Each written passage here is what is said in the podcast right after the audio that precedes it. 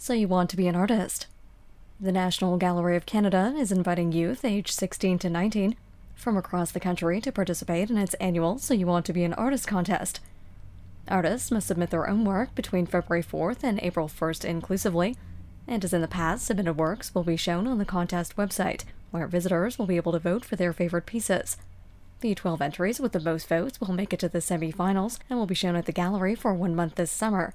A jury made up of artists, curators, and prominent art bloggers will select three winning entries, and the creators of those pieces will receive exciting prizes.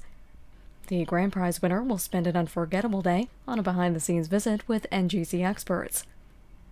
We are very proud to be launching our So You Want to Be an Artist contest for the third year, said Gary Goodacre, NGC Manager of Youth and School Programs.